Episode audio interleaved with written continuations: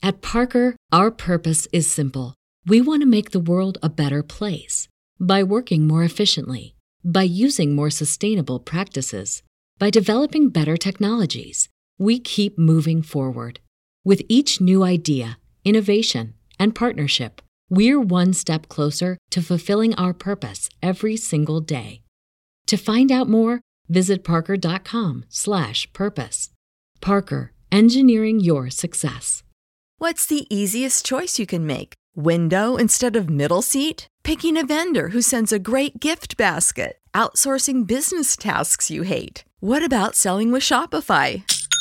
Whether you're selling a little or a lot, Shopify helps you do your thing, however you cha-ching. Shopify is the global commerce platform that helps you sell at every stage of your business. From the launch your online shop stage to the first real life store stage, all the way to the did we just hit a million orders stage. Shopify's there to help you grow. Whether you're selling scented soap or offering outdoor outfits, Shopify helps you sell. Wherever and whatever you're selling, Shopify's got you covered. Sign up for a $1 per month trial period at shopify.com slash try. Go to shopify.com slash try now to grow your business, no matter what stage you're in. Shopify.com slash try.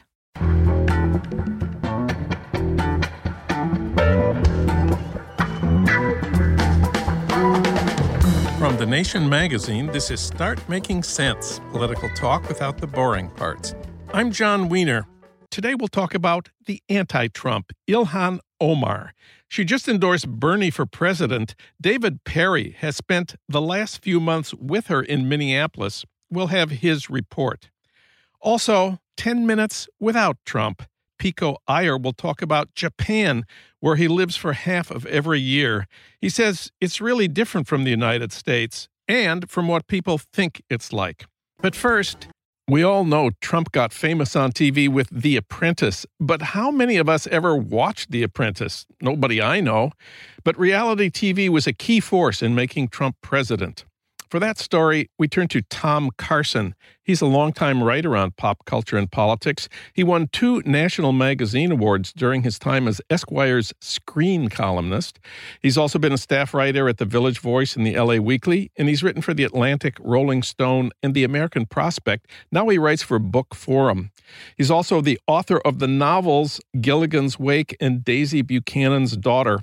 We reached him today in Louisville. Tom Carson, welcome to the program. Oh, thank you for having me. Well, don't all politicians create images for themselves on TV? Trump is exceptionally good at it, but is he really different?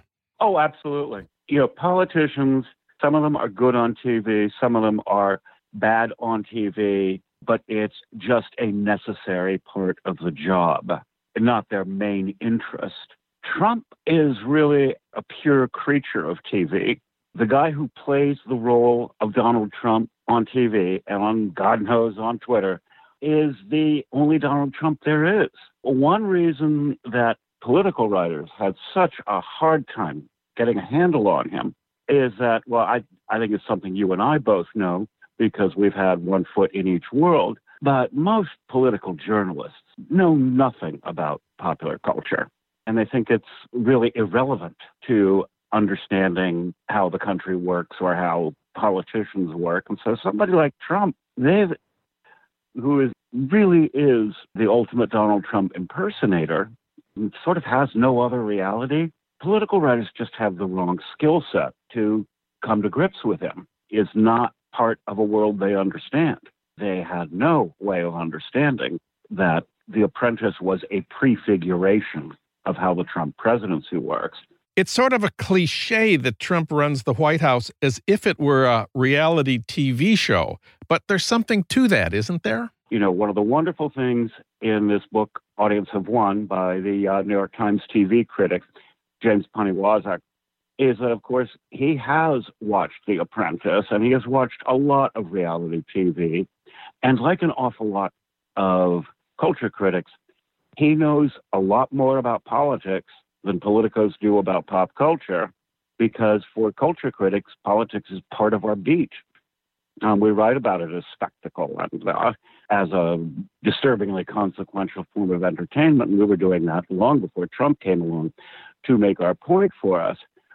Everything about how the Trump White House operates was prefigured in The Apprentice.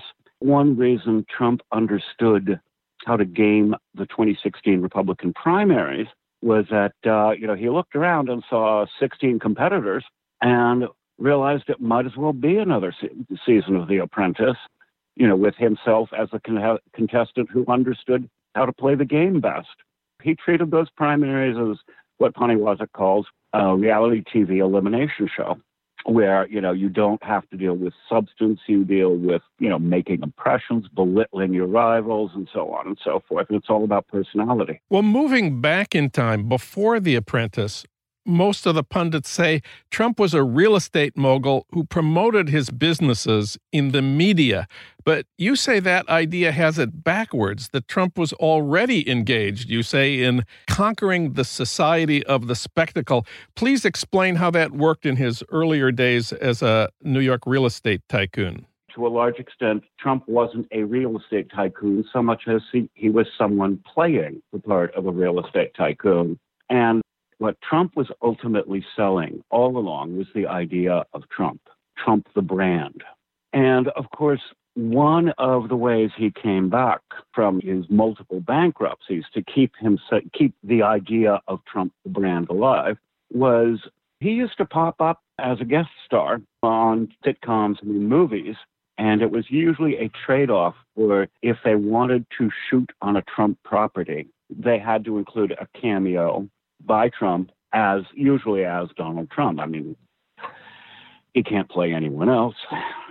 And that kept him in the public eye until The Apprentice came along. And TV looms large in Trump's early life, his childhood, his teen years. What what do we know about that? Well, one of one of the conceits of the Poniewozik book is that Trump and TV were born the, at the same time in 1946, and that's not quite literally true but it's close enough. And uh, the two most formative experiences of Trump's childhood were both things he experienced by watching them on TV. One of them was Queen Elizabeth's coronation, which was the first time a coronation or any ceremony of that type had been broadcast on TV. And his, his father was disgusted with the whole thing. His mother was mesmerized. And uh, the other was pro wrestling on TV, which the uh, child Donald Trump apparently adored. And of course, it, it became part of his uh, adult life too, not just, you know, that he sponsored WWE tournaments and things like that, but also he took the lessons of pro wrestling to heart heroes and villains, bullying and braggadocio, and again, an act that ultimately depends on personality and not actual skill. In your piece on the book by James Poniewozik, you write about Trump's first ever appearance on national TV. I knew nothing about this. No, no, nor had I. It's another thing Poniewozik dug up.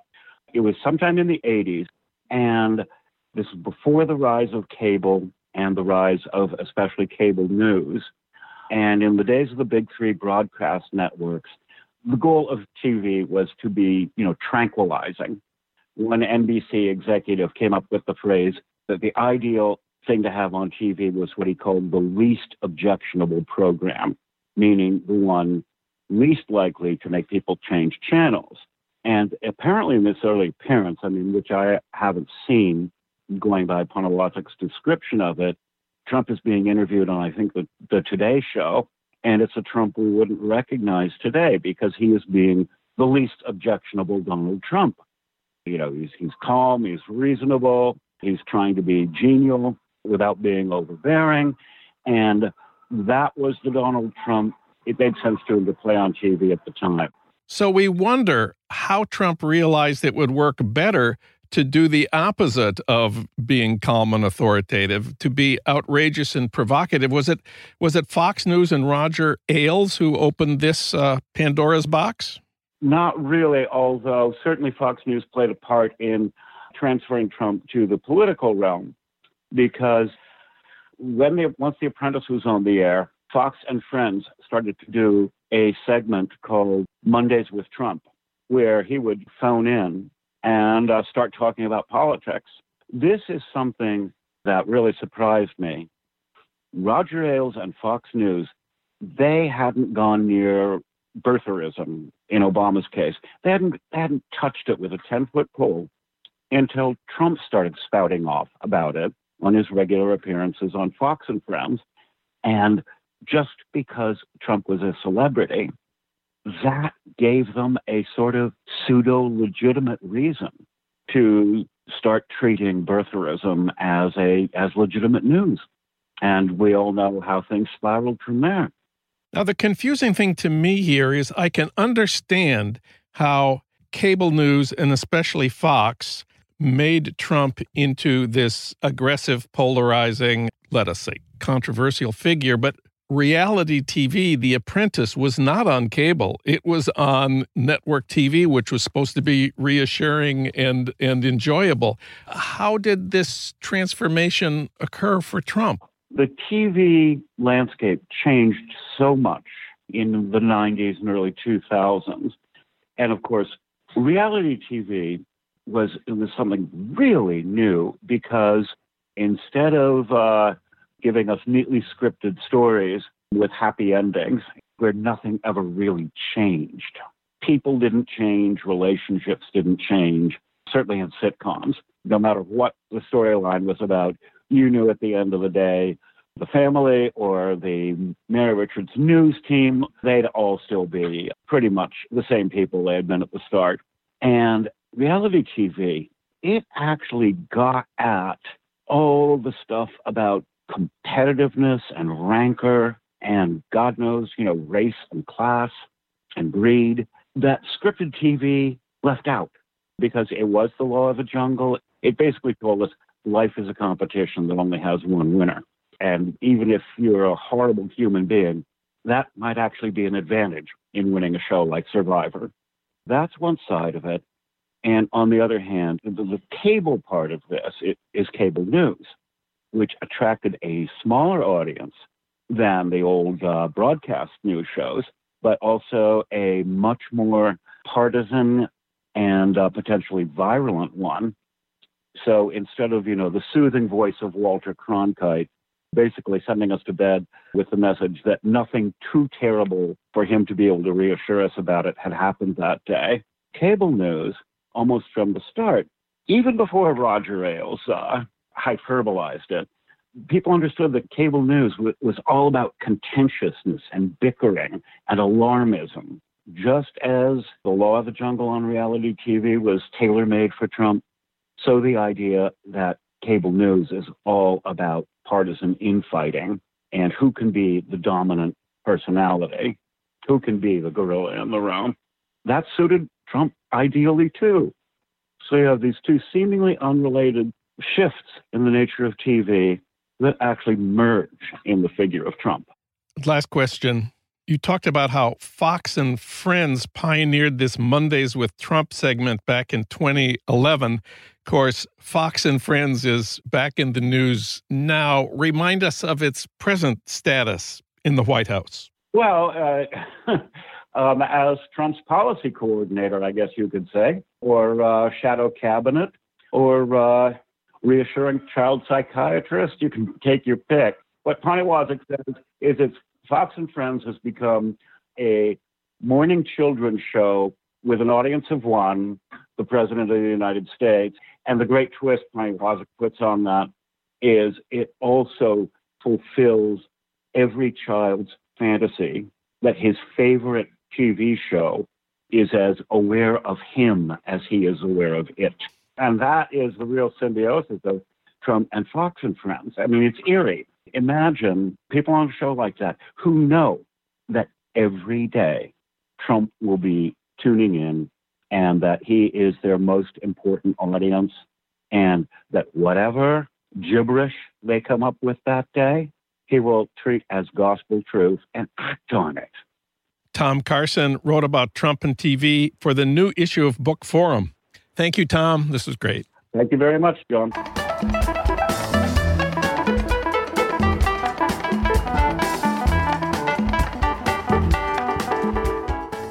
Now it's time for your Minnesota moment. News from my hometown of St. Paul that you won't get from Sean Hannity. Today, Ilhan Omar. Of course, she's the Somali Muslim immigrant woman who represents South Minneapolis in Congress. She just endorsed Bernie for president. For our report, we turn to David Perry. He's a historian and journalist whose work has appeared in the New York Times, The Guardian, The Washington Post, and The Nation. We reached him today in Minneapolis. David Perry, welcome to the program. Thanks so much for having me on. Since February, you have gone to almost every public appearance of hers in Minnesota. What have you learned from all that? It's not that she isn't engaged with these hot button issues, but when she puts her head down and just gets to work in the district, she's not talking about herself versus Trump. She's not uh, sort of touting herself up. She is uh, creating these events, just event after event after event, in which she brings a lot of people to the table, and whatever kind of spotlight is on her, she tries to put it on the other people, people who have things to say, people who have things to teach. And I just saw that again and again on, on environmentalism, on um, racial disparities in women's health, on Medicare for all, on black business owners in tech. I mean, big, big national issues and highly local issues. That's just her pattern. Let's talk about that that terrible day in July when Trump went after her at that rally of his in North Carolina and the audience chanted "Send her back," a really nightmarish, uh, uh, evil event. She flew back to Minneapolis after that. What happened there? She flies home, and I get a Facebook message, not because I'm a journalist, but because I'm in touch with Minneapolis progressive communities saying, hey, uh, Congresswoman Omar is coming back. We're all going to meet at the baggage claim at the Minneapolis airport and welcome her home. And so I went out there, and there were a couple hundred people cheering and chanting. And she grabbed a bullhorn, and she she did say some things about uh, you know that she did talk about Trump, and she said, you know, I'm not going to be intimidated, and he's afraid of the kind of the the movement that we're building and the values we represent. And then what was so interesting to me is that she she was there with um Congresswoman Pramila Jayapal. They were going to do a town hall um, in on Medicare for All in in a South Minneapolis historically black neighborhood. Um, in the Sabathani Community Center, this really interesting place in an interesting neighborhood, kind of the heart of South Minneapolis. And so I and I got to say a lot of other reporters. If you if you look, you'll see there were a lot of national stories filed that weekend by people who had just ducked into Minneapolis and then ducked out again. She gets on stage. There's this crowded room. There's almost no dissent. You you see po- po- reporters were crawling the room trying to find you know both sides naysayers they're just not there there's no protest there there's just a community of people riled up ready to support her and she spent the next two hours carefully passing off the microphone to a very well, carefully assembled uh, panel of experts to talk about the details of getting us to Medicare for all. So I think that really is a just a telling moment in who she is as a politician. Yes, she spoke about Trump at the airport, and yes, she she did say maybe 25, 30 seconds at the very beginning of the event saying, "Yes, I know there's this terrible thing. Thanks for everyone's support." But she wants to get back to work, and that's the group of people she assembled, and that's really what we did. And I think a CNN report called it kind of boring.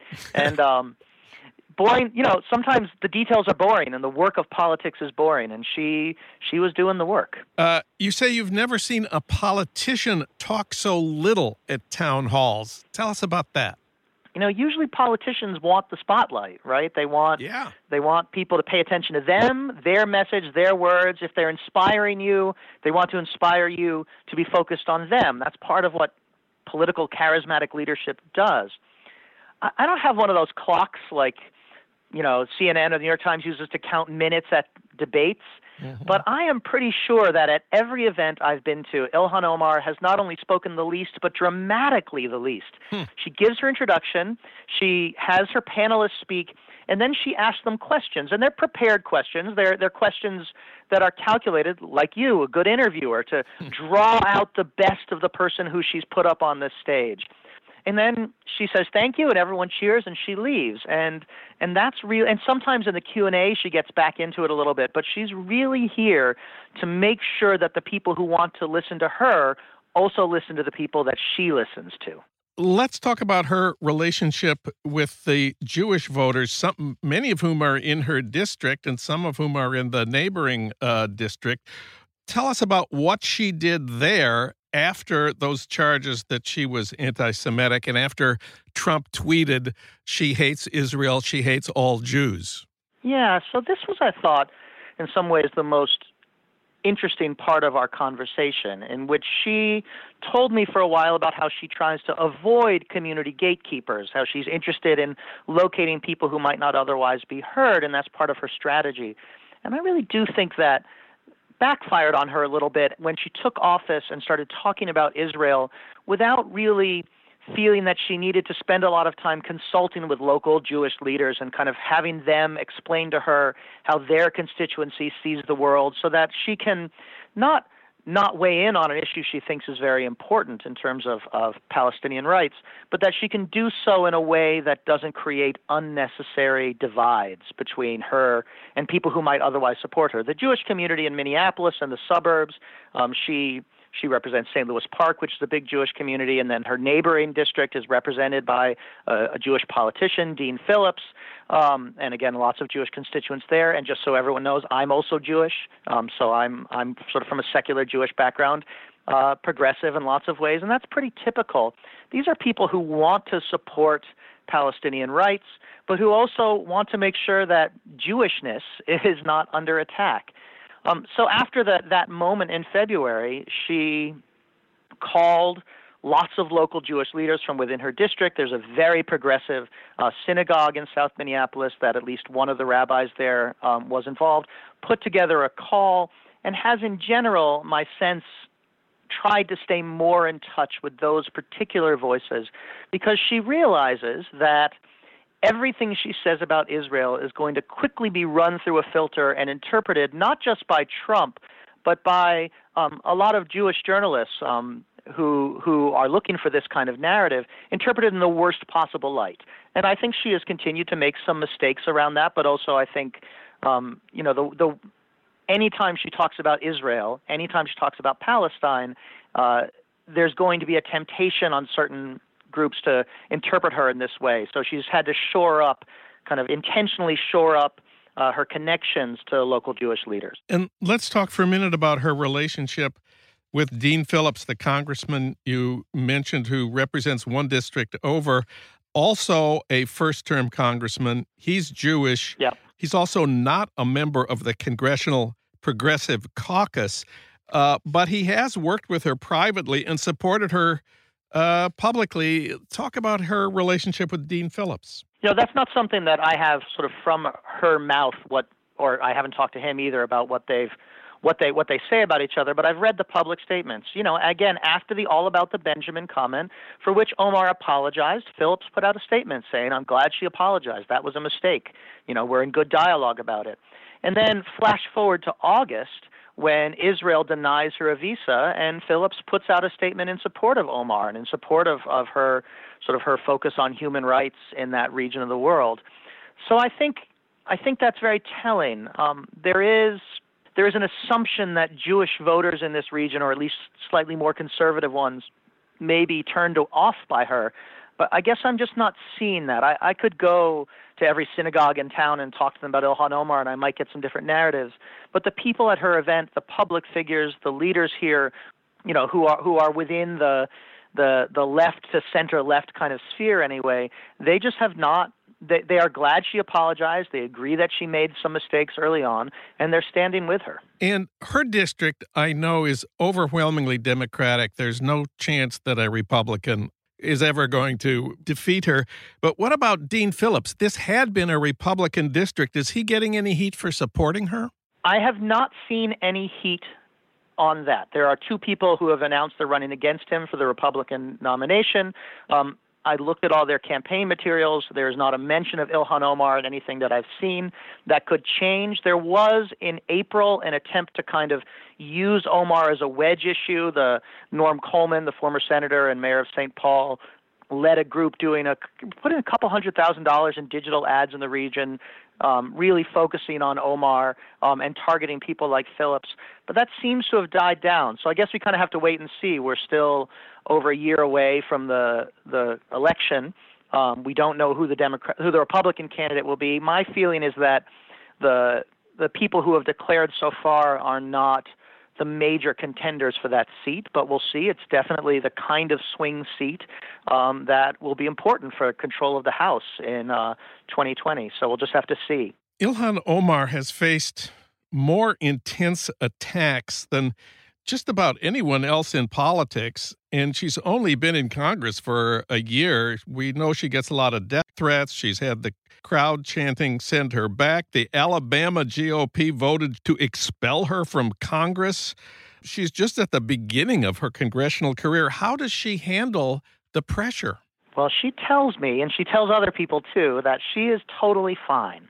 Um, that she has been through worse that you know her her life experience coming as a refugee um, and then as a you know moving through multiple stages before reaching home here um, as a as a you know her own experience trying to move through education and having kids and and and those difficult times I think that many of us have dealing with debt and trying to figure out what we want to do with our lives. You know that that sort of these words just aren't bothering her and that these attacks aren't bothering her. She told me in a very really kind of hilarious part of our conversation that within within the Somali community, there's a lot of banter, sort of insult-related banter, so that all nicknames are kind of insulting, but friendly insults. So hers is Half Life because she's tiny, and she just says she has a very thick skin. But she also is very clear that what worries her is not the I mean, she's obviously taking care with her security. She has security detail. Her security is present at all of her events and on the street with her as she's moving. Um, so it's not that she's oblivious to the risks, but what seems to bother her emotionally is not the attacks on her, but the ways that attacks on her may affect other people who identify with her, other people who are, um, in particular, I think, you know, Muslim immigrants, women, um, anyone wearing a hijab, anyone who is Muslim, anyone who is who is um, African or African American. That the way that the attacks on her try to assert her status as other, as not belonging here, as someone who should be sent back, it doesn't bother her, but it bothers her that other people may feel it too, or that there could be, you know, even in Minneapolis, uh, another Somali school kid who is bullied by uh, people shouting "send her back" to a kid. That that is the kind of thing that bothers her. She has endorsed Bernie for president, and her endorsement video tweet right now has something like 1.2 million views. That suggests something about her significance today. I think. I think that if you're interested in progressive politics, from whether you are a progressive or whether you're someone who hates progressive politics or, or whatever, that she is one of the people who's going to be just a powerful figure in American progressive politics as long as she wants to be. Uh, she has this seat as long as she wants it. I don't know how long she wants it. I don't know what her long term plans are. I don't think she may know. But she has the ability, uh, along with, in particular, Alexandria Ocasio Cortez, to command a certain kind of attention from a big chunk of the left. And so we need to pay attention to, to her. I don't want people to just get this sense of her as this national polarizing figure with these big tweets, because, again, when I see her in the district, she's just doing a kind of really focused, constituent, issue oriented work. Um, and that is what her politics seem to be all about. David Perry's report on Ilhan Omar appears in the new issue of The Nation magazine. You can read him at thenation.com. Thank you, David. This was great. So nice to talk to you.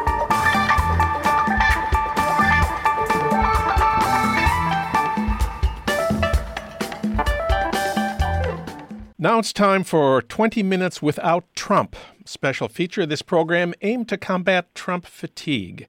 And so we turn to Pico Iyer to talk about Japan. He's the author of eight works of nonfiction and two novels. He started writing for Time in 1982. Today, he's also a frequent contributor to the New York Times, the New York Review of Books, Harper's, and the LA Times. We've talked here about his books on the Dalai Lama and on Graham Greene. I think my favorite segment we did was about Peter Matthiessen going in search of the snow leopard in the Himalayas. Now he has a new book out. It's called A Beginner's Guide to Japan. Pico Iyer, welcome back. I'm always so delighted to talk to you, Jon. Thank you.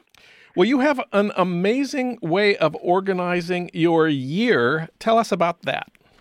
Well, as much as possible for the last 32 years, I've spent at least seven months of the year in Japan, um, around Kyoto and Nara, the two ancient capitals. I've spent all those 32 years um, there on a tourist visa, even though I have a Japanese wife and I could have a more official kind of visa. And then the other five months of the year, I travel around and sometimes come back here to California where my mother lives. And in Japan, you live with your Japanese wife in what you call an anonymous suburb where no foreigners are seen. Uh, tell us about that place. well, it couldn't be more boring um, on the surface. So if you were to visit us tomorrow, you would see a completely modern, mock Californian suburb. Our apartment is entirely Western, no tatami mats, no exquisite shoji screens. And the whole neighborhood was built in the 1970s more or less to look like Southern California. So all the buildings are Western style, all the streets are completely straight. Um, no temple, no shrine in the whole neighborhood. And even the two main drags are called Park Dori and School Dori, using those English names as if to persuade my mostly elderly retired neighbors they've arrived in a Japanese version of California. but despite all those really Van Nuys looking surfaces, it's deeply Japanese. And I love the way that Japan remains so much itself, even though it takes in features of everywhere else in the world. Well, a lot of us think Japan has been coming less Japanese and more and more American ever since the end of World War II. Your own neighborhood there, you write in your book, has a McDonald's, a Kentucky Fried Chicken, a Mr. Donut, and a Starbucks, just like my neighborhood in West LA. That's true, and I think a lot of my Japanese neighbors share that worry. But if you go into the McDonald's, um, you'll find them serving moon viewing burgers last month in honor of the East Asian Festival of the Harvest Moon. If you go into the Starbucks, you'll be finding cherry blossom frappuccinos. And if you go to the baseball stadium there, you'll find that uh, games that are level after 12 innings end in a tie. So Japan has taken the all American pastime and made it entirely uh, Japanese. And I think even it's taken Colonel Sanders and turned him into a kind of samurai. He's wearing a kimono outside his outlet in my neighborhood. Well, let's talk about baseball in Japan. We know a number of important American players who started in Japan. Uh, record, we record our show in Los Angeles. One of the best Dodger pitchers is Kenta Maeda, who I read played for the Hiroshima Carp at Mazda Stadium. And there's also the former Dodger pitcher Yu Darvish, now with the Chicago Cubs. He played for the Hokkaido Fighters. Tell us about baseball in Japan. It seems uh, like another part of the Americanization of what, what used to be a traditional culture. And I think the operative word there is seems, um, because but you're absolutely right. When I first moved to Japan in the late 80s, the striking thing was all the washed-up elderly major league players here would go over there when they were 38 or 39 and lead the league in home runs. And I and most people never expected that soon it, the, it would be going in the other direction, starting with Hideo Nomo coming um, here uh, for the Dodgers in the mid 90s. But uh, when you go to the ballpark in Japan, you'll find that the team that leads the league in home runs also leads the league in sacrifice bunts, sacrifice bunts being a very important part of the Japanese game. And you will hear that one of the first times an American manager went to Japan to lead a team, which was Bobby Valentine in 1995, he took this really mediocre squad. He led them to this stunning second place finish, and he was instantly fired. And many of us from abroad were surprised by this. Why was he fired? Well, said the team spokesman, because of his emphasis on winning. in Japan, winning is like unsportsmanlike conduct. It's disrupting the harmony of the place. So, really, I would say that even baseball in Japan becomes something very un American, where winning is not necessarily the main object. And what's it like to go to a game there? It's wonderful. I would say all the exciting action is in the stands more than on the field. As you probably know, Japanese players a perfection. They're very good at executing everything perfectly, but the game itself is a bit dull because it's cautious and the teams are playing not to lose. But in the stands, you will see that there are 30 cheerleaders for each team. Hmm. there are trumpets everywhere. the entire crowd stands up and executes a special dance and song for every player who comes up to the plate for as long as he's at the plate. Uh, they'll be playing La Cucaracha or the Mickey Mouse song or something very zany. And it's a wonderful counterpart to the rest of Japan, which is fairly shy and reserved and quiet, as you know. Get to the ballpark, and um, Japan lets its its id out with a vengeance. Um, so I always recommend people, even if they have no interest in baseball, to go to a game while they're in Japan. My sister spent several weeks in Japan. She's a dancer and a choreographer, and uh, she was amazed by the vending machines. Tell us about the vending machines. The vending machines are everywhere. There are more per capita in Japan than anywhere else on earth. So if you're walking down a deserted country lane or if you go to a remote temple on top of a mountain, you will find stands of vending machines uh, selling sometimes whiskey and condoms and X-rated paraphernalia, as well as hot and cold tea, coffee, corn soup, you name it. And this often strikes us as surprising, but when you go to Japan in midsummer, I'm not sure if that's when your sister was there, it is about 120 degrees with 150% humidity. And if you're going for a nice hike, you're so glad that somebody has had the sense to put um, a vending machine full of cool drinks there. And of course, the thing about Japanese vending machines is they're never out of the product you want. Everything you want is always right there, and, and nobody vandalizes them. Uh, so they can be entrusted in, in the remotest parts, and nobody will mess with them. And the one part of Japanese culture that Americans are familiar with is anime, big force in American popular culture. What is it in Japan? Well, I think anime is the perfect expression of an animist culture. And hmm. when we think of Japan, as you and I have been saying, we think about its modern, Western, post war surfaces. But really, the longer I've been in Japan, the more I feel that it's um, this deeply traditional animist society. So if you were to meet my wife, who wears a black leather jacket and roars around on a motorbike and sells punk clothes, you might be surprised that um, she she believes that every blade of grass, every tree, every pencil has a soul. And I think all Japanese believe that they're living in this charged network saturated with spirits in everything animate and inanimate. So anime, which to us is, is so striking, is to them a kind of realism. It's representing a world in which everything has life. If you see the great movies of Miyazaki, for example, like Spirited Away or The Wind Rises, they've won. He's won a couple of Academy Awards he shows you, um, you know, drops of dew have a spirit, and that's magical to us. It's realism to the Japanese. One of the most cloying things about Japanese stuff in the United States is the cuteness of all the consumer stuff that we see the little bears, the little kittens, the little foxes that appear on backpacks and pens and cards. You describe a couple of ads on the train into Kyoto, which have some cute little bears and foxes. And you asked your wife what they were advertising. Tell us about that. yes, they couldn't have been cuter, so I thought they were for a playground or kindergarten or something.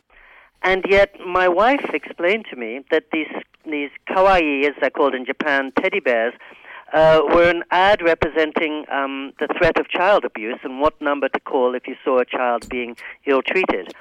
And in some ways, it's just a kind of anesthetic to make everyone feel safer. But I agree with you; it's it's one of the stranger Japanese exports. Well, I opened this by saying we were not going to talk about Trump, but it's time to return to our reality. Are there Trump like figures in Japan now the way there are in England and, and other places? Is there anything in Japan like Donald Trump? Well, there is the nationalist right wing group who feel that Japan was ill treated in the war and that it should reclaim its former glory. They're always very visible and audible. They drive around the towns with um, trucks blasting out stuff through um, loudspeakers. And I think many Japanese would feel that Prime Minister Abe, who wants to rewrite the post war constitution so that Japan is no longer committed to peace, is pursuing a much more aggressive policy than they would like. He's not in the same league as many of the demagogues we see around the world, but he's certainly not moving in the direction that many Japanese would like. Many people, like my wife and I think most of my neighbors, are so proud of Japan's commitment to um, being a conscientious objector for all eternity, and really worried when Prime Minister Abe wants to rewrite things so that uh, the nation has an army again and is committed to aggressive action rather than peaceful. Last question. You call your new book a beginner's guide. Who exactly is the beginner here? the beginner is me, so it's craftily mistitled. It's not aimed at the beginner, but it's written by somebody who, for 32 years, feels like a beginner in Japan. And maybe the one thing I'll say to end this is I wrote another book on Japan just four months ago called Autumn Light, which is an attempt to show how a Japanese neighborhood functions from day to day. And that's a much more kind of emotional, sensitive book about the interior of Japan. So one is very focused, and it tries to show how Japan is not so different at the human level from what you'd find in California. And the other is all over the place, and it, it enjoys the many ways Japan is still so different from us. Pico Iyer, his two books this year are Autumn Light and A Beginner's Guide to Japan. Pico, thanks so much for talking with us today. Thank you so much, Jon. Always a delight to talk to you. Start Making Sense, a podcast from The Nation magazine, is co produced by the LA Review of Books and recorded at the studios of Emerson College, Los Angeles, located in the heart of Hollywood, with technical assistance from Justin Allen. The theme music for our podcast is by Barcelona Afrobeat, licensed by Creative Commons. Our recording engineer is William Broughton. Alan Minsky is our senior producer. Frank Reynolds is our executive producer. Annie Shields is the nation's engagement editor. D.D. Guttenplan is editor of The Nation. Katrina vanden Heuvel is publisher and editorial director of The Nation. I'm Jon Wiener. Tune in to Start Making Sense next week for more political talk without the boring parts.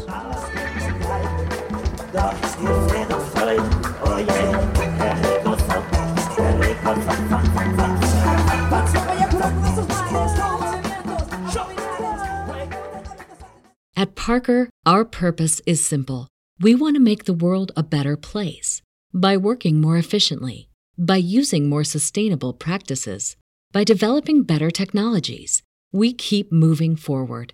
With each new idea, innovation, and partnership, we're one step closer to fulfilling our purpose every single day. To find out more, visit parker.com/purpose. Parker, engineering your success.